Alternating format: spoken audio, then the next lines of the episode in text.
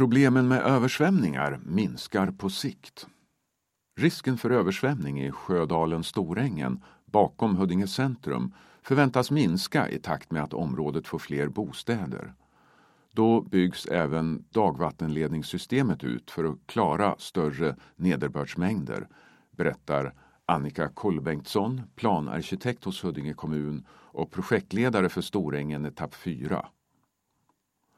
Det är främst områdets geotekniska karaktär som ställer till bekymmer vid stora nederbördsmängder. Området är platt och vilar på lerbotten. Det är också Fullerstaåns sista etapp före vattenpumpen. Dessutom är dagvattennätet som byggdes på 1950-talet underdimensionerat. Samtidigt som Stockholm Vatten och Avlopp försöker avhjälpa de akuta problemen pågår arbetet med att få bukt med översvämningarna på lång sikt.